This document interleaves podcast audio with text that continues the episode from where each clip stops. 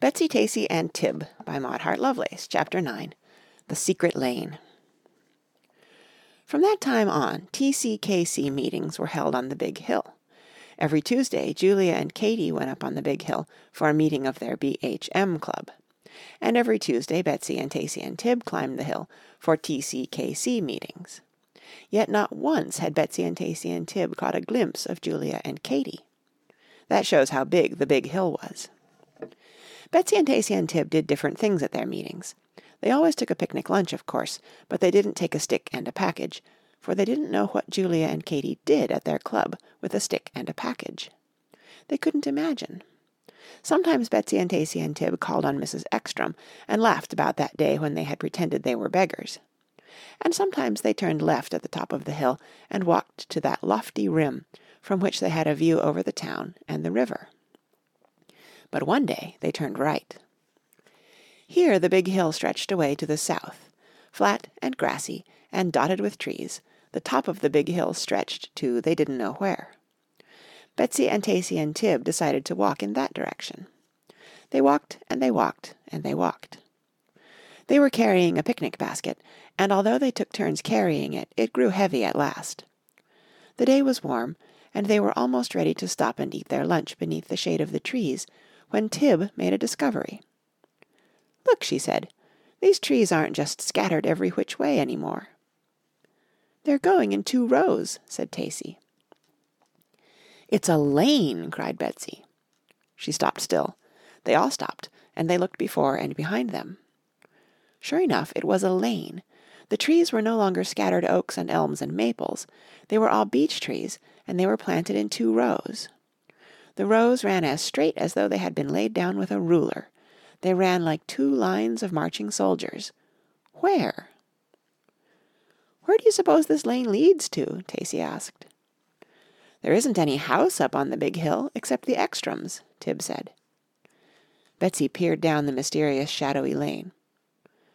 "Maybe Aunt Dolly lives up here," she said. "Oh no," said Tib. "She lives in Milwaukee." "She used to live in Milwaukee," said Tacy.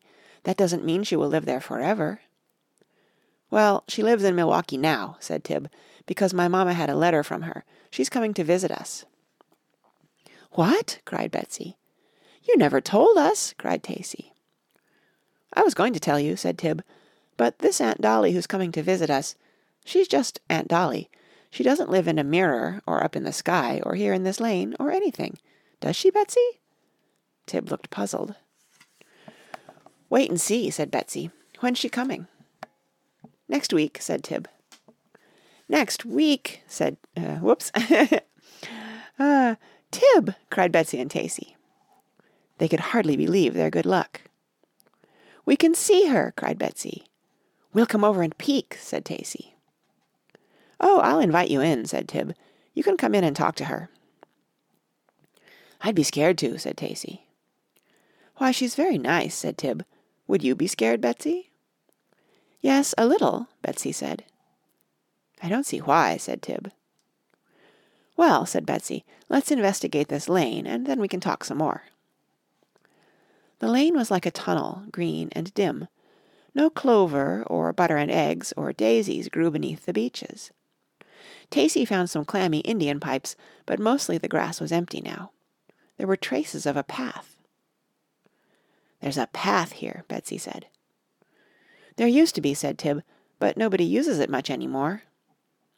"I wonder why not," said Tacy. She said it in a whisper. "It's leading to something," said Tib excitedly. "It's so stately," said Betsy, looking overhead. "It seems as though it should lead to a palace." "It's scary," whispered Tacy. "I'm almost scared to go on."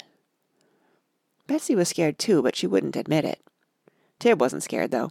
Tib was tiny, but she was never scared. "Come on," she said. "There's nothing to be afraid of." And she flew ahead like a little yellow feather. Betsy and Tacy followed, and they came to the end of the lane.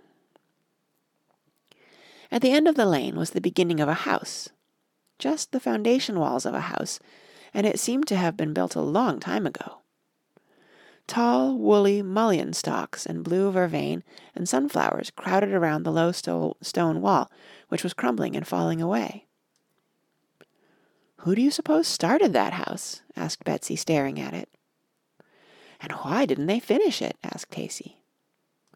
"I'll ask my father," said Tib. "He knows all about houses." "Oh, no," cried Betsy.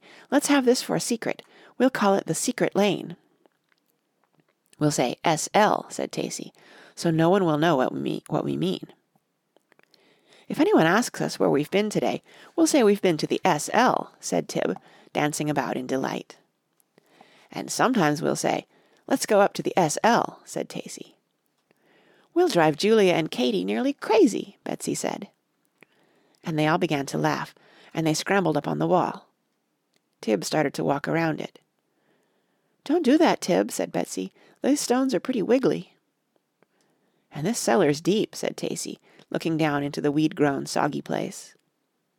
But Tib didn't listen to them, and she didn't fall either. She ran on light toes to the back of the cellar wall. When she got there, she turned around and came back, so swiftly, so eagerly, that Betsy and Tacy knew she had news. "Shh, shh," she said, as they drew near. "What is it?" whispered Betsy and Tacy. "Just wait till you see," Tib replied. "Do we have to walk on the wall?" asked Betsy. "No," said Tib, "we can go this way," and she took hold of their hands. She led them softly around to the back of the house. Reddening sumac bushes crowded close, almost concealing the wall. Tib motioned Betsy and Tacy to pause. They hid themselves in the bushes. At the back of the house a wing jutted out. A plum tree shaded a little square of ground, and there beneath the plum tree, which was covered with small red balls, sat Julia and Katy. A fringed blue and white cloth was spread out on the grass, and each girl had a hard-boiled egg in front of her, and a sandwich, and a chunk of cake. Stuck up beside them was a stick, and on the stick was a big square card, the same size and shape as that package they always carried to their meetings. It was lettered in large red letters, "Big Hill Mystery Club." "Big Hill Mystery! That's B H M, Betsy whispered. Tacy and Tib nodded excitedly. Julia and Katy peeled and salted their eggs. They were having a very serious conversation. They were talking about what they would be when they grew up. Julia thought she would be an opera singer, and Katy thought she would be a nurse. "Either a nurse or a—" began Katy, but just then Betsy moved and a branch crackled. "Shh," said Julia. "What's that I hear?" She and Katy looked around. Behind the sumac bushes, Betsy and Tacy and Tib hardly dared to breathe. They scrunched down and waited until Julia and Katy had turned back to their lunch. Then they put their fingers to their lips and pointed to the front of the house, saying, "Whoops!" Then they put their fingers to their lips and pointed to the front of the house, saying, "Shh, shh, shh," and lifting their feet very high, they crept away. Back in the secret lane they hugged one another for joy. "We know their secret," Betsy said.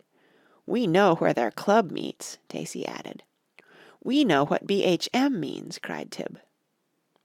They jumped and danced, but softly. "Where shall we eat our lunch?" asked Tacy.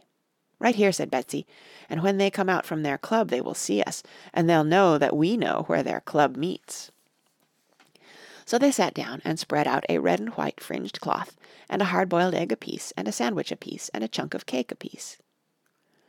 "What's that noise I hear?" asked Tacy as they peeled and salted their eggs. "Nothing," said Betsy. "They wouldn't be through with their lunch.